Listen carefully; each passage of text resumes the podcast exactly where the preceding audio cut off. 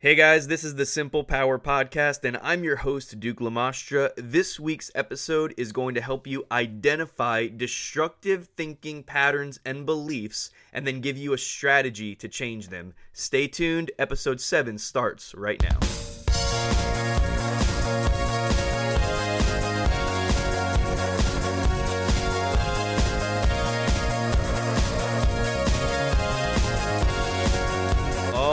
Right, how's it going, everybody? Welcome to the Simple Power Podcast. If this is the first time you're tuning in, on this channel, we talk about things that help us to understand the practicality and simplicity of experiencing the power of God in our daily lives. Now, sometimes that means talking about real practical things like, I don't know, like how to pray for somebody else or how to build your faith for miracles. But there are other times where we'll, we will talk about more of the behind the scenes, the the mindsets and beliefs that go into just living a more miraculous lifestyle. This is going to be one of those behind the scenes kind of days, okay? Last week I talked about breaking the cycle of condemnation and I talked a little bit about your belief system. But as I went back and re listened to last week's episode, I realized that I kind of left you hanging, or at least I feel like I left you hanging on the part about developing or changing your belief system. And this is not something that I planned on doing right now, but I felt like I needed to go over that further. So here we go. Your beliefs are stored in your heart. And as Solomon wrote in Proverbs chapter 4, he said, Keep your heart with all diligence, for out of it spring the issues of life. It's so important to keep your heart or to guard your heart because once something gets into your heart, it becomes part of you. The Passion Bible says it like this So, above all, guard the affections of your heart, for they affect all that you are. Your entire life is affected by what's in your heart. Proverbs 7:23 says for as a man thinks in his heart so is he. So, what you believe, what you have in your heart is extremely important. Solomon says, Keep your heart with all diligence, and then he actually tells us how.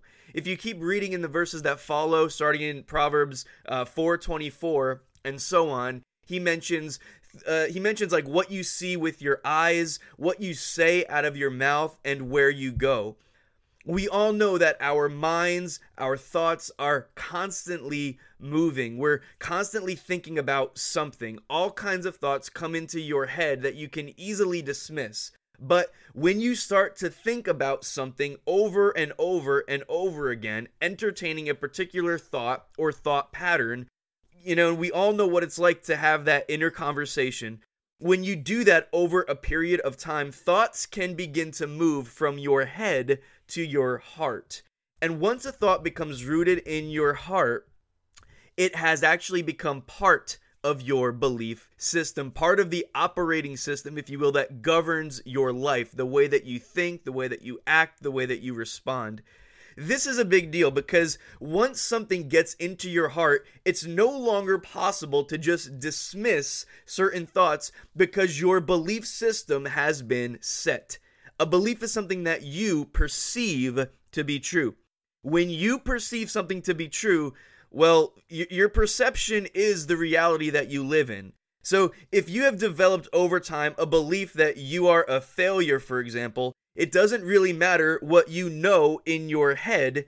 If you know that in your head, like, I know that, you know, I'm not a failure, it's one thing to think that in your head, it's another thing to believe it in your heart. So even if you would say, like, yeah, I know that I'm not a failure in your head, if it's a belief that's been rooted in your heart, it's difficult to dismiss. People can tell you over and over again, you can do it and stuff like that, positive things, but until you change the underlying belief, you will continue to operate based on that faulty belief that you perceive to be true.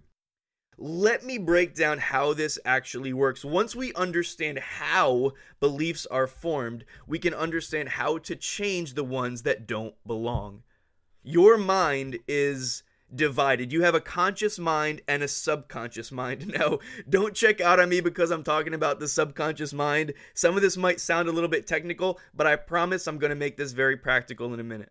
So, conscious mind and subconscious mind. Your conscious mind is the part of your mind that is conscious, imagine that, or aware of what's going on in any given moment. Your conscious mind is responsible for things like learning new tasks, having conversations with people.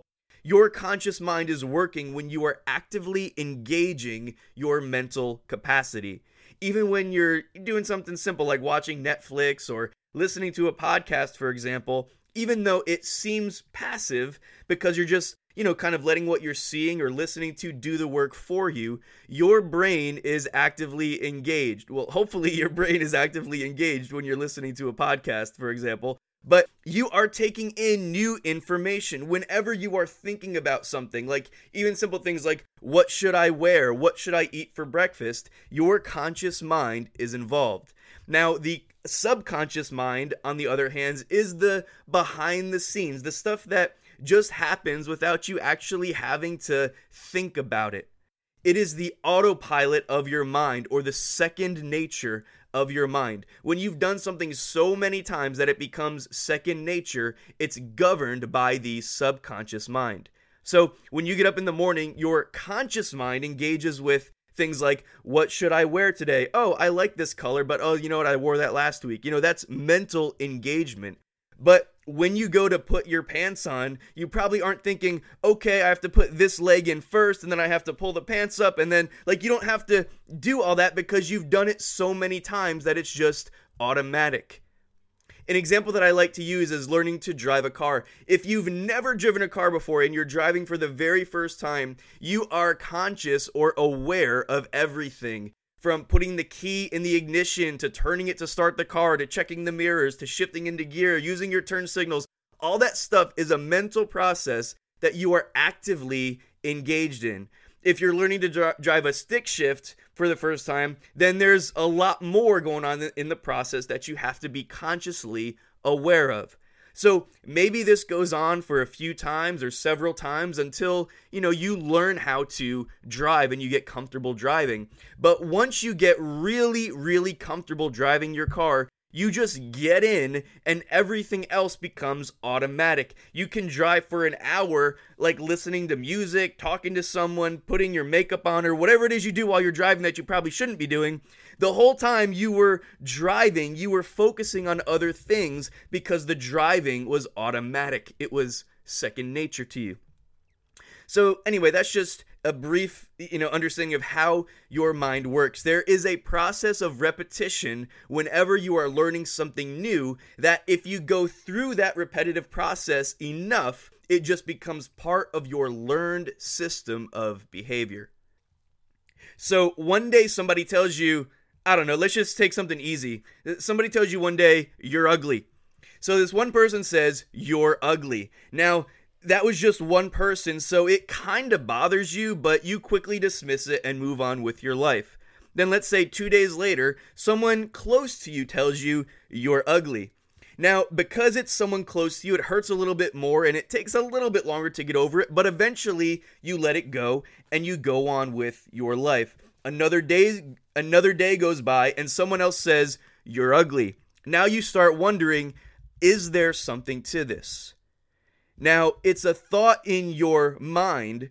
You don't dismiss it as quickly this time. So, I don't know, maybe like later on you're watching TV or you're reading a magazine and you see all these beautiful people and you start to compare yourself and you start to say, I wish I looked like that.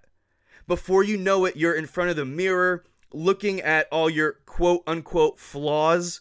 And as you walk through life for a while, you just keep seeing people and comparing yourself, maybe every once in a while hearing another one of those underhanded comments, or maybe you overhear somebody talking about you behind your back, saying something about the way that you look.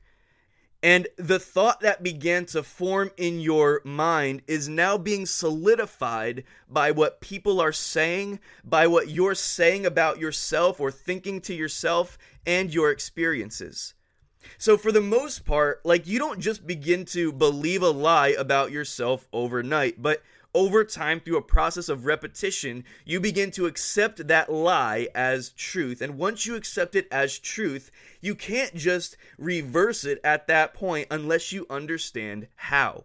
And here's why because your subconscious mind is operating on the belief that you are ugly in this example your mind will automatically gravitate toward that kind of thinking because that is your comfort zone. Your subconscious mind has a key function to keep you comfortable. The conscious mind doesn't care about right and wrong. It only cares about keeping you safe or feeling safe, keeping you in your safe zone. For some people, intimidation is their safe zone. For others, a lack of confidence is their safe zone. For others, consistently failing is actually a safe zone. And I know that that doesn't sound right, but here's the deal once you learn to think a certain way, and I'm not talking about thoughts in your head, I'm talking about deeper than that to the way that you think, it becomes very comfortable just to stay that way. Our minds do not like change. Change is hard. So people that have lived, for example, in poverty for years will often say things like, I don't need money to be happy. Or they'll say things like, rich people are rude, rich people are snobs. I don't need all that in my life. Or we may say something like, I don't need people to love me. I'm fine all by myself. What's happening? Your mind is attempting to protect you from harm, from change, from discomfort by keeping you boxed up in a lie. That lie becomes your safety zone. That's pretty messed up, I know. So the question is, how do we change it?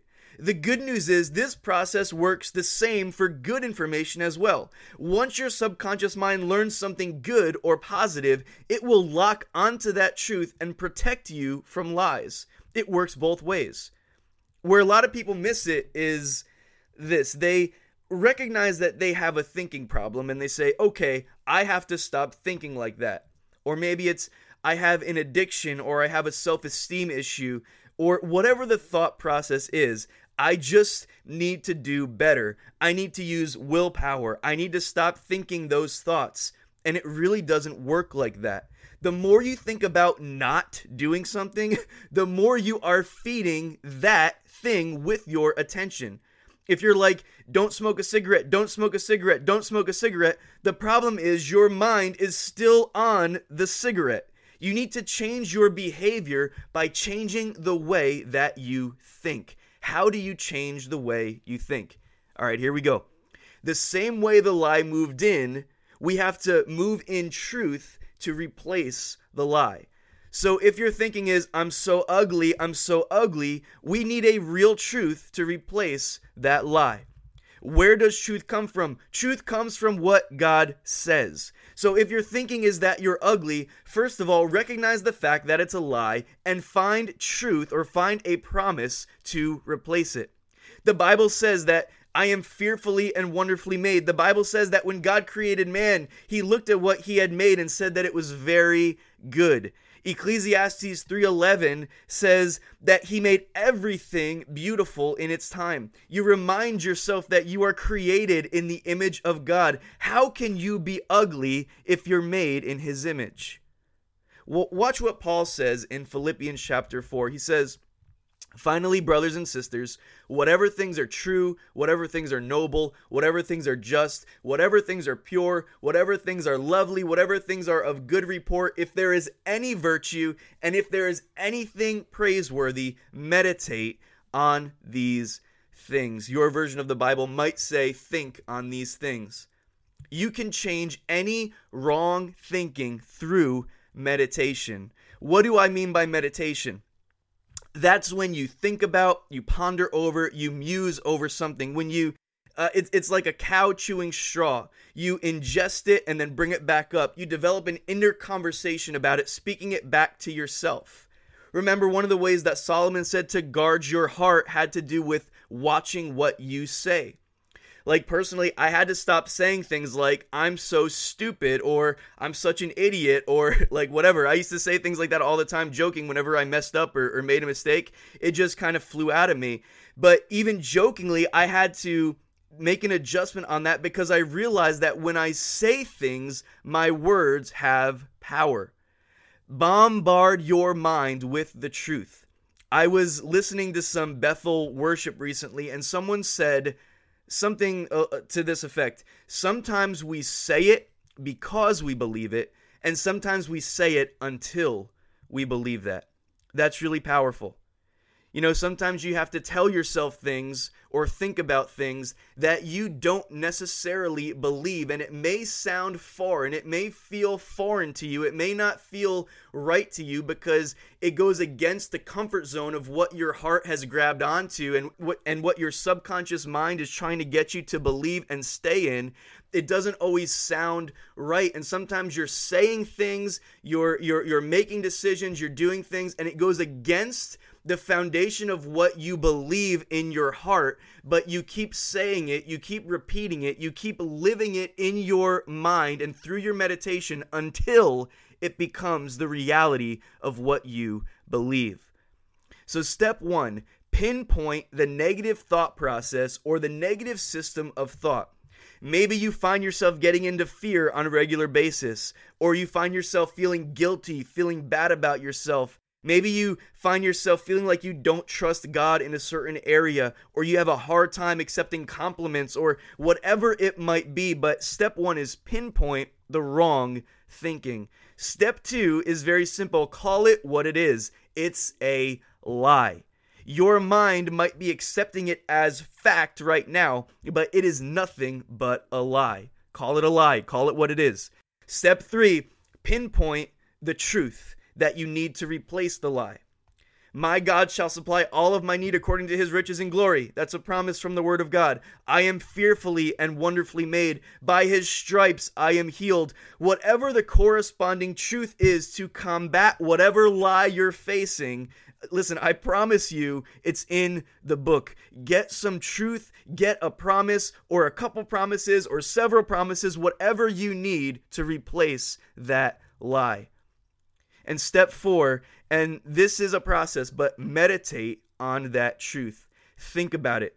If it helps you, write it out. Write out one of God's promises from the Bible on a piece of paper and stick it on your wall or on the mirror or on the fridge or wherever. Put it on an index card and keep it in your pocket. Bombard your thinking with promise.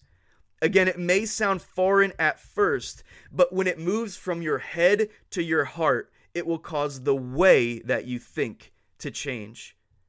It is so essential that we think the right way. We need to think the way that God thinks, and we need to value what He values. Jesus said, All things are possible to the one that believes. I encourage you this week to pay attention to any areas in your life where your belief system needs an adjustment and allow the truth of what God has said and what God has promised to form a new system of believing inside of you that aligns with the Word of God and with the will of God for your life. All right, thanks for hanging in there with me. You guys are the best with everything that's available to you. I'm so grateful that you chose to listen to me this week. If you haven't subscribed, what are you waiting for? Hit the subscribe button. If you're listening like on my podcast uh, webpage and you want something a little bit more convenient, you can hit that little link that says subscribe and you can get this podcast on Spotify, iTunes, iHeartRadio, or like a dozen other places. I look forward to being back with you next Monday morning. Have an awesome week.